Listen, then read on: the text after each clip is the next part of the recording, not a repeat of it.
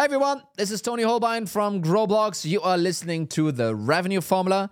In today's episode, we are going to talk about the three signs your sales team might be broken. And we are going to talk about a couple of ways you can actually fix and remedy that. Enjoy. Not do that. Um, So, what do you think is broken with uh, OpenView? you know what? I I don't think necessarily it's OpenView that's broken. For, for everyone who hasn't heard the news, so OpenView has wound down, like at, at recording last week when this is live. Maybe it's like Yeah. a two or three weeks ago. So I don't know if they've what they've done decided to do with their portfolio and stuff, but they definitely let go of a huge part of their team, which Yeah. sucks for the team. I think most of them they're gonna land on their feet, so that's that's the good part, but it still sucks. And I don't think necessarily something that's wrong with OpenView without knowing the details. I don't know what's happening inside, you know, all those meeting rooms and all that stuff. But when you look at the market, all the startups took a hit. We talked about Spotify, the 17% they just let go, but a bunch of companies have been doing it. Yeah, but Spotify, they're just getting profitable. I mean, Sure. they're just at that stage now. So I think you had a narrative that resonated with me that there were some structural changes in the top of, Yeah, um, of OpenView uh, because they just had the new fund. I mean, they just had almost a billion dollar fund. I don't think they're, oops, spend Yeah. it all. Yeah. It's also, you know, venture capital doesn't work like this. Funds need to be released and so forth. Yeah. But um, I don't think that suddenly, you know, they ran out of cash or something like that. No. I think there was something structurally changing which now is triggering a bunch of this um, because at the end of the day like an, a venture capital firm is is very much um, is a partnership Yeah. actually it's like a law firm Yeah. and if some of the partner lawyers you know like eh, don't want to do this anymore then you know this thing falls apart and i think apparently there was some something to that tune that um you Probably know, yes. was was part of it and also they hadn't, you know, they hadn't been making many deals, probably because there weren't any great deals to be made as well. also who has made many deals Yeah, last year no one So- basically So I think, um, I think it, for, in my head at least, it fits that you know the market has been hit, and by default they've also then been hit, and then with the compound of changes and stuff. Yeah, and and since they were so heavy in PLG, it's also now proven that PLG doesn't work. You know what? That's my favorite. Shout like, out Leah. correlation. So that is why. And then I saw Elena Verna do like uh, a meme of a it was a goose. Basically, so you think it's because of PLG? Let me tell you about PLG. Yeah. It's like yes, Totally no, works can- without seeing the visuals, Mikkel. Yeah, Um, exactly. but so and since since PLG is out the window, we need to talk about sales again. I guess. Yeah, exactly. Let's do that. That's it's the only path forward. Really, this PLG fat. It's just it's done. It was here for a couple of years, and you know now, um, no sales is. Uh, like I wrote, it's still a thing you need Yeah. to succeed. It's still a thing, and I think what's been interesting. We've had a couple of conversations around. Uh, so it's no secret we talk with a ton of companies in the B two B SaaS space specifically, and there's often challenges with sales. They often have problems either it's not working out, they're not getting enough deals, or the unit economics, or something is just off, right? So what we're gonna do today is we're gonna hop into some of the signs that your sales team might be broken. Yeah, and um, and I think sometimes so. What what I sometimes kind of give people as a oh what's a what's a symptom, what's a symptom that might point to that there's something broken.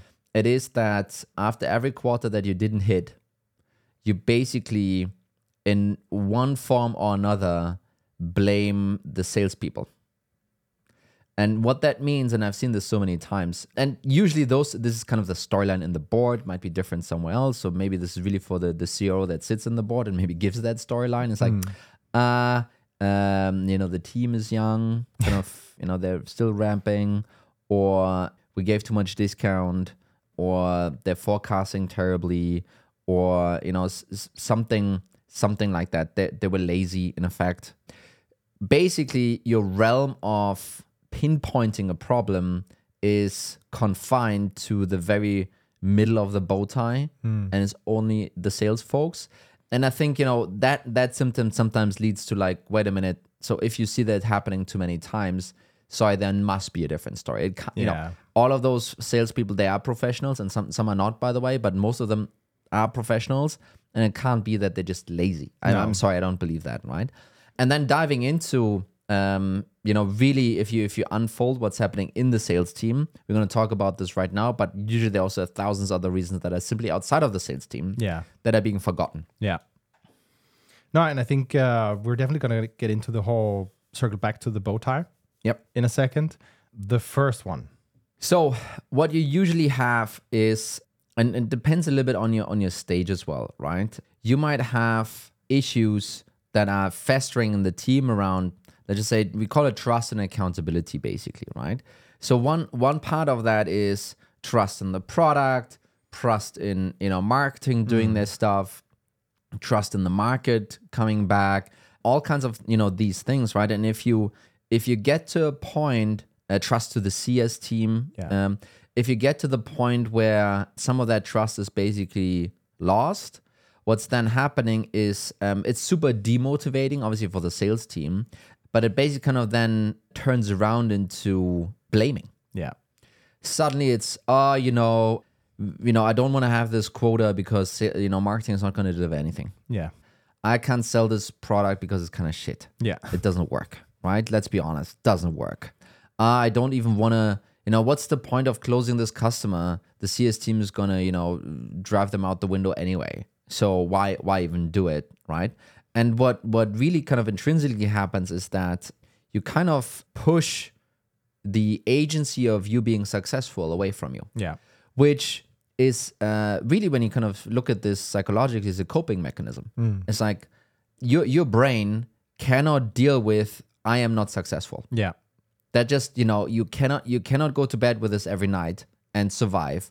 So what your brain is going to start doing for you know the right and the wrong reasons is going to be like you know what I'm actually great. Yeah.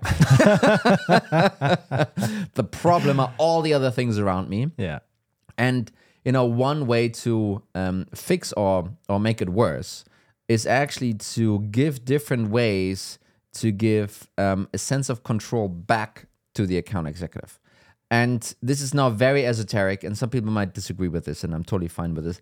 But one of the things that we used, I feel successfully, was to uh, make sure that the account executive still has an expectation to prospect him or herself. So yes, you can't self prospect and hit your target. Forget about it. It's not, it's not going to happen. But this can be a way, an outlet for you as a manager or for the brain of that AE to be like, well, I could do a bit more prospecting. Yeah. Um, so this is one thing, and I think another thing is if you do SDR pairing, Yeah. What you want to basically kind of achieve is that SDRs are not just randomly assigned or just assigned by a manager to an AE. Because then again, you have this like, pff, you know, that I SDR sucks, and Yeah. you know he's new, he doesn't know shit, and now he's leaving, and Yeah. you know, or he's sick. If you turn this around and let the AEs choose, and obviously, uh, by the time we kind of came up with this, we were basically in the US and we kind of developed a draft system, but not a football draft system, but the other way around. Kind of the best AE could choose um, an SDR first, right? And you know, once kind of the round was done, it's like, well, sorry, AE, you should be better. You Yeah. know, otherwise, yeah. Anyway, and what then happened was pretty crazy. Actually, first of all, the AEs suddenly went for all kinds of SDRs. So some some really good AE went for like an SDR that was three weeks in the job. And it's like, nope, she's gonna fucking nail it. Yeah. She's gonna be on my team. Great. But also they started investing in their development, and if they were sick, it's like, well, you know, I kind of you know, made the choice myself. So you basically want to find ways to give accountability or a kind of sense of control to the account executive, right? Yeah. I think another thing that you know in this trust accountability realm sometimes triggers is is uh, salary. So this is like you know that that's gonna that's gonna kill your mood. And I and my tip to everyone out there is um, you know this generation where people didn't talk about their salaries that was like that ended 20 years ago. yeah. It's like everyone who has gray hair uh, was still an honorable salary person that was like no sorry that's off that's off the list I That's can't private. tell yeah that's private none none of your business Yeah. I mean uh, in TikTok Or age I'm comfortable. yeah in TikTok age everyone is sharing their salary all the Yeah. time It's in the bio description. yeah. Yeah. and obviously it's not like every time but if someone asks you like oh well you make this and and you need to be aware that that's the the case Yeah. so when you have big salary discrepancies in your in your sales team for example it might be any other team as well that that are like non-obvious for anyone to kind of realize, you are setting yourself up for like a problem, right? And there's so many ways to suddenly explain a salary difference. The most incendiary one, kind of these days, is ah, it's because it's a man and I'm a woman. I mean, it's a thing, and you want to have. Uh, you don't want the the uh, the mind to go there because No. that's like I don't want to work for this fucking company anymore. Yeah. which t- totally understand that by the way. Um, but what's sometimes then not seen is like, oh, that person has five more years of experience and you know all kinds of other things. So you wanna you wanna create ways where um, it's extremely obvious if someone finds out. Yeah. where it's kind of obvious why there's a gap or Yeah. a difference. Um, that doesn't necessarily go into like the super dark place that I just Yeah. mentioned, right? I mean, some of the some companies they will have distinct ladders with clear definitions of what's required to get to the next kind of bucket, right? Yeah, so I am. I I gotta say this, and um, I I know that the chief HR officer of uh, the company I was at is not listening to the show, but I gotta say I really like uh, salary bands, and she was the one convincing me of this. Um, makes it extremely easy to have all of those conversations. Yeah. Um, it's a, it's an extreme big pain to pull off, and you should only do it once you're like I don't know 250 people or something like Yeah. this. But uh, makes all of that pain kind of go away. Yeah. Um, anyway, So that's the trust and accountability. Hmm. That's one of the signs that something is broken. So basically blaming, oh, it's a terrible product or marketing isn't doing anything. why don't you enter the next one, Mikkel? The commitment. So um, one of the things we've talked a bit about is uh, quota attainment, and they're down, right? And I think especially right now, if you put forward a quota that you know there's no chance anyone is going to make that quota, do you think they're going to be committed? Yeah. No. So that's a good question. And we had Chris Orlob on the show with like, well, you know, good times, bad times. You Yes. just got to roll with it. I think I think the the answer isn't quite that simple. Actually, I think um, uh, in some cases it might be, but usually it's not. I think if if you simply do not have enough opportunities to feed anyone, and even if you say like, hey, you need to bring yourself 30, 40 percent of your quota by self prospecting, it might not work out, right? So, Yeah. and in this case, quota works like any goal that's out there. If it's unachievable, you will simply not subscribe to it. Yeah. It's like you're, you're And I think this is a, a big kind of thing that happens ever so often. Some people they will say yes, but that does not mean they are bought in. That does not mean they are committed. yeah, Right. If someone says sure, boss, Yeah. yeah, yeah. Good. good. sure, we'll boss, sure. Uh, so I mean, then then you know, that you kind of you have you can you can pick up on these things and and basically again, what happens uh, for the salesperson? We're very psychological here today. Yeah, It's but like, we also both had like an elective. yeah, so we're true. basically shrinks. Uh, no, but it's it's you know if if you don't buy into a goal, the goal loses any point of being there. It's Yeah. not motivating. It's actually demotivating. Uh, you can also go in the opposite direction if something is too easy. It also kind of doesn't make sense. It should be in the stretch zone. yeah. That's where it needs to be. And um, this is where you can get someone committing and pushing for the best, and then you might need to, then you get the best results. Um, but I think what is sometimes helpful, and this only works if you have done the math yourself, uh, you can you can math it out with them. Yeah. Uh, so we have done this many times with the reps, uh, mathed it out for them, and um, basically showed them on a piece of paper that you know everything else being equal, it should kind of be possible here, Yeah. right? Uh, which then also led to, you know, we educated the team, which was kind of good, uh, but sometimes when it didn't fit us, it's kind of bad. Yeah. you know, when there was an SDR leaving or two Yeah. SDRs were leaving, and then they're like, Toni, The I I, I, you know, I, I just did the same math that you did with me, and it's not working out. So what are we gonna do here? Yeah. Um, and there, then you need to have it's just a management conversation. But I actually point. think that's also a positive thing. You want them to tell you the math isn't working out anymore because this happened. So I think that also shows a little bit of a commitment still to the goal, which uh, and obviously there's a you know money involved in this scenario. Yes. There's a commission, but what what you can do though is uh, number one, you know, push back and say, okay, this now happened. You know, shit happens. This is business. What are you going to do about it? Right? Kind of push uh, accountability agency back to the person. And then the other thing, and and this is, I think, is a fantastic trick in the mid market and up, and maybe it's only in the mid market. um, but have the manager of the person distribute opportunities, distribute inbounds, Yeah. or distribute round robin SDR bookings. Yeah. So what you do with that is basically you can you know be in the session and be like, "Yep, I know math doesn't work out. You know what, my friend? I'll I'll tilt you a couple of more opportunities." Yeah. Yeah. uh, to to try and get you there. And suddenly you create this you create this pact between the two. But also, you know, I'm not leaving, you uh, out to dry. And also, hey, I'm creating a path. But for that path to work out, you also need to do a bunch of work. Yeah. Right. Kind of really trying to kind of get those things together. And then ultimately, what once once someone just doesn't doesn't at all buy into you know what you're kind of trying to achieve it's it's going to be very difficult to make that make that person Yeah. make that sales sales part of the sales team work out. So, and maybe this is a, a silly question, but how do you actually know that you have their buy-in, their commitment? so this is i think this is more of a leadership kind of thing. I think number one for some reason sales reps are always smokers. I don't know hmm. why. Seems like it. Just go out you know on a smoke break with them or have you know your sales ops guy you know be there and kind of hear what they're saying there because that's where they're probably gonna like ah that ain't Yeah. happening. Um uh, those will be ways you're going to figure this out. Depending on the culture you have those things will also come up in the one-on-one with the with the vp or the with the manager.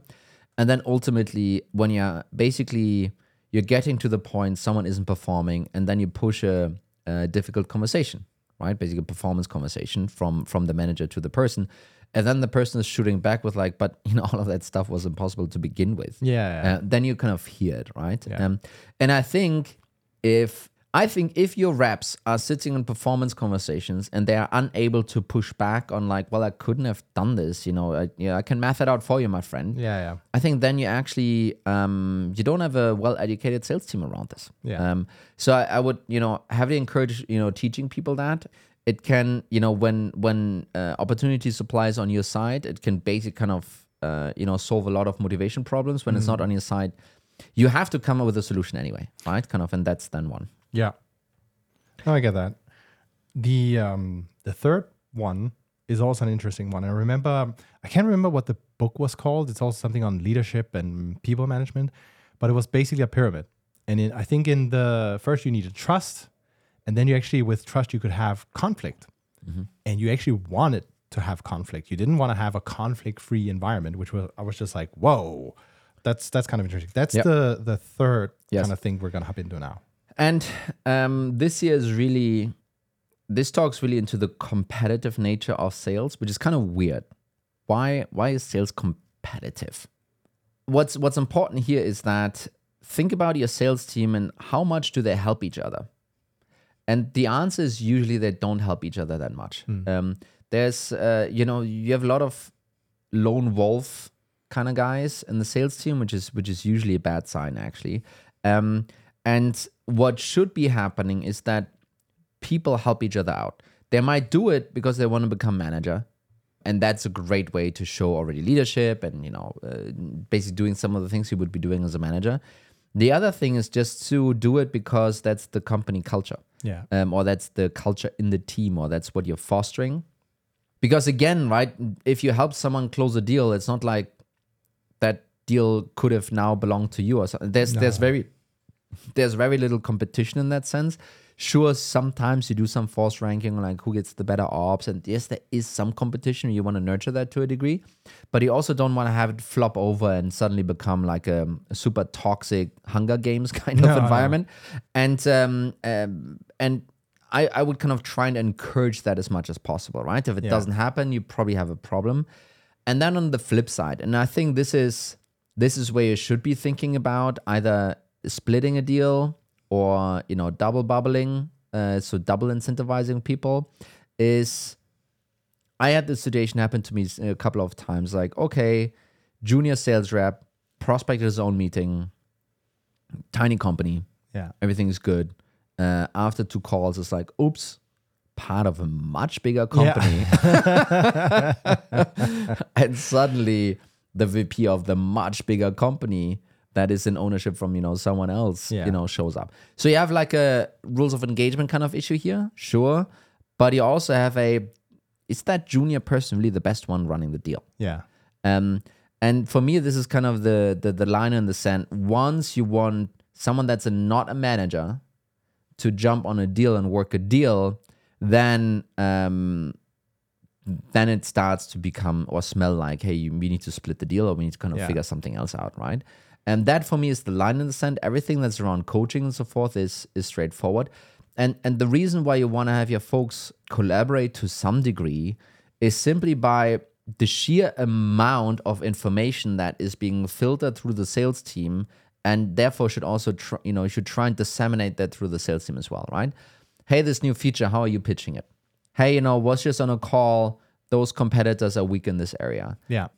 uh, whatever you know industry news hey this is how you can build this into your pitch or hey this is a great cold pitch that i've been whatever it might be you want those things to be shared across Yeah. and not being kind of hoarded and held back and so forth right So basically, this is a means to remove some of the potential conflict that people might fear that would hold them from actually taking the necessary steps to bring over a deal.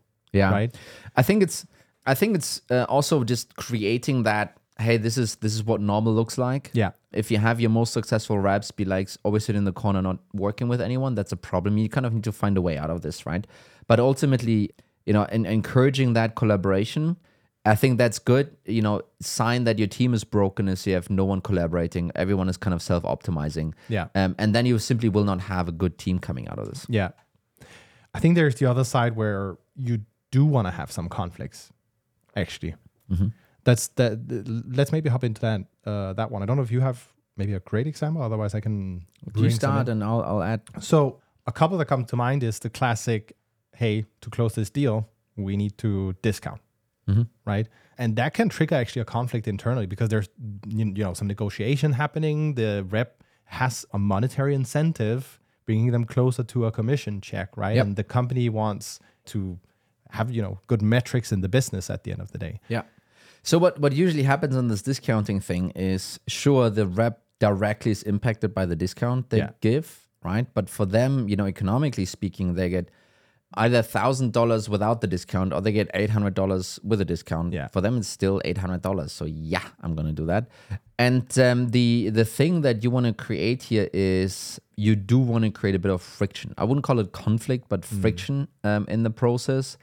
Because what sometimes happens is that the, uh, or probably it happens all the time, like when the rep is talking to you, they're always taking the side of the customer. And when they kind of talk to the customer, they're taking the side of the company, obviously. And there's, they're, they're kind of stuck in this weird spot in between, right? Um, so as as the customer is making it difficult for the rep, saying can't pay that much, um, you kind of need to make it a little bit difficult for the rep as well to kind of get the discount. And this is not a you need to click a thousand buttons here in order to get the discount approved. And so it shouldn't be completely automated. Like I want a thirty percent and boop, yes, Yeah. you have it approved.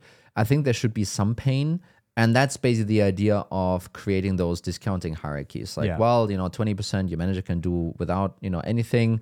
30% you need to go to the manager of the manager. And that's already, you know, you can do this once, you can do this twice, but at some point your manager's going to say like, I'm not going to walk up to Bob anymore. I'm sorry. you need to get this deal over the line yourself now. Yeah. Um, and, um, you know, this is this is a good thing where you want to create a little bit of conflict actually Yeah. coming up there. I think the other could be um, the whole support layer for sales. This is super top of mind for a lot of sales reps. Do they get the right enablement from marketing in terms of material, case studies, etc.? Do they get the right composition of inbounds as well? And I think that's where you want to make sure that there's a bit of tension as well, right? Yeah. Um, because if if marketing is delivering the inbounds and sales is not hitting, hitting, either it's because of the composition or it's because of the rep. So there has to be some kind of friction or conflict there as well to get to the root of Yeah. what's actually happening. So what what we did to to um, solve this, we basically created a, a a mini model per rep. Yeah. So what we did was we looked at all the opportunities that a specific rep got served uh, or kind of received, and then we applied uh, what the class was doing in terms of conversion rate, ACV, and sales cycles, and then we basically kind of compared uh, what the rep, according to the model, should be should have closed by now Yeah. versus what he or she actually did close Yeah. by now. And what this is basically then creating is yes, this rep is hitting 100% quota, well done, but he or she did that with way too many opportunities Yeah. right? And and this is then you know you shouldn't kind of suddenly pay a lesser commission check. I think that doesn't make sense. But you basically kind of need to create a bit of like a, you know what actually you, you're not processing and stuff really well. We actually need to kind of send this somewhere else, mm. right? And then you create competition around the processing metrics. Like the people converting the best, fastest, and as the highest ACV, they should be getting the most opportunities. Once they're filled up, kind of the next one gets it. And yes, that is creating a little bit of competition, which I think is a good thing. Um, it just shouldn't keel over, No, no. basically, right? And what is what is super, and we're almost going back to this, um, you know, lack of commitment and trust and stuff. What is super demotivating for everyone else on the team is uh, they close fairly well, but they don't hit target. They have difficult conversation with their managers. They don't get in quota paid out, and then they look into sales and it's like, well, but he's sitting on hundred opportunities. Here Yeah. you know Totally Um, unreasonable. and then it's like uh, you know what maybe i need to leave this team now Yeah. um, and i think this is uh, this is where people just need to kind of have an have an eye on to make sure that that doesn't happen Yeah. and then when it does happen the way you then argue around it is a little bit through competitive means it's like Yeah. well you're behind your class in conversion rates you're behind your class in acvs sorry i can't keep feeding you and you know the other people can make more money for me Yeah, yeah. uh, so, and I'm, you know, to a degree, yes, I'm also a business person. So I need to funnel the opportunities where I get the most return. Yeah, and I think that actually also fosters a bit of trust because if that if he or she then starts performing according to the class, they also know they will get fed. It's no, it's just very transparent rules. yeah, yeah, Right, uh, because the the opposite is like, well, why is uh, he or she getting all of those opportunities? yeah, yeah. Is it because you know they go drinking together, or is it because he's a man, or it's like what what is what is the intransparent reason behind Yeah. that person being favored? Um, if you can make it extremely crystal clear, well, it's because of the one, two, and three. Then then it's also much more uh, operational, so to speak, for the other side to be like, you know what, I'm going to improve one, two, and three, and then I should be getting that stuff. Yeah. So these were kind of the soft sides. Yeah. Almost inspired by the five dysfunctions of a you know team. Yeah. We needed to throw in a bonus Yes. to kind of you know it gels better with our way of thinking, a bit more numbers, process driven. Yeah. Right. So you mentioned the bow tie. So I mentioned the bow tie. Obviously, that has to do with the supply and demand side of the sales team. Are they getting enough stuff in order to hit quota? I usually say um, I only serve my reps 80% of the opportunities they need and uh, versus the 100% they need to hit target. Yeah. And I basically say like, well, it's not my job to guarantee your OTE No. it's your job. And you can hit OTE by so on target earnings, so 100% of your goal. You can hit that by converting better at a higher ACV or faster, or you can just create more opportunities yourself. Yeah. And basically, kind of then I'm giving this revenue formula Yeah. to the rep and say, like, I get you to 80%, but you need to, you know, to get to the big payday, you need to kind of do some extraordinary stuff on top. Yeah. Right. And then I think the other things that people sometimes miss miss out on or over index on, it's a little bit unclear to me. So there is a, you know, Goldilocks ratio of what your on target earnings number should be versus how much money you bring into the company. It's kind of an efficiency metric, right? And best in class is say between four and five times. So if you earn $200,000 a year, best in class would be that you bring in a million dollars in AR. Yeah. right? Kind of that's kind of the best in class kind of way. And it's usually it's so this is you know I was on a call the other day. It's usually the other way around. It's usually that they say, oh, you know, we gave this quota, we gave a million dollars quota to the rep because uh, he cost us two hundred thousand. So Yeah. you know, That's he how has, he has to bring in a million, Yeah, yeah. right? And then you kind of do the reverse math, and it's like, well, how many opportunities for my and you you kind of figure out, well, the, the one million is probably the wrong the wrong target to set. On the other day, I was on the reverse call actually though, and I basically was like, okay, you know, everything looked great in the funnel. Like everything was perfect. They're booking meetings like crazy. You know, outbound could you know scale that, and those those opportunities you know converted really well. And they were like, but something is broken in our sales, you know, process. We don't we don't get it. It's, you know, we're not we're not getting the returns we want to. Because for me, listening to this, like, guys, you should be like a six k payback or something like this. This Yeah. sounds fantastic. What you guys have going. It's like just put in more money yet. Yeah. You know? And then you know, uh, and I usually don't do this because usually it's not a problem. But uh, it says, so wait a minute, how many A's do you have? How much do they close on on average? Um, and you know, is this roughly what they're getting per year? So I kind of did the quick math on the call, and I was like, I think they had one and a half to two x of OTE, and it's like that's that's your problem, guys. That's that's your problem, and and you actually need to figure out: do you need to have this amount of people to run all of those opportunities, Yeah. or could you have fewer? And then one guy was saying, "Well, I just open up, you know, three people's uh, uh, calendars, and they're kind of empty." And and I also heard now that some of them are jumping on calls, you know, two at a time, so two reps on one opportunity. It's like maybe there's some opportunity here to improve. Like, Yeah. yeah, I think there is. Yeah. I think there is. So, those were the signs. Sales are broken. So I mean, this is you know wrapping this up, right? Make sure you keep a let's just say you keep agency with a rep, right? You need to find ways to kind of reduce. You can say those excuses, but basically what you're trying to achieve is that the rep thinks that they can, and, truly so, influence their own destiny. It's Yeah. really important. Uh, number two, make sure that the targets that you're setting, whether it's quota or goals or whatever, are kind of fair. And if they're tilting into the unfair, because sometimes that happens, find ways to kind of remedy that fact, right? Because otherwise, people just, you know, unsubscribe and say, I don't give a shit about this target anymore. And then, you know, the, the fear of conflict, which is basically kind of a bit of friction. You know, people should be helping each other. There should be, in some areas, a little bit of friction, a little bit of competition, because that, you know, in the right balance can be super helpful and uh, healthy for your team. And then lastly, yes, you do need to get the unit economics, right? You need to do use them in the right way. So don't put the cart in front of the horse, do it the other way around. Kind of figure out what is my, you know, on target earnings ratio. Yeah. And once it's when it's not good, don't just go in and change the target, but figure out how, how they could possibly close more.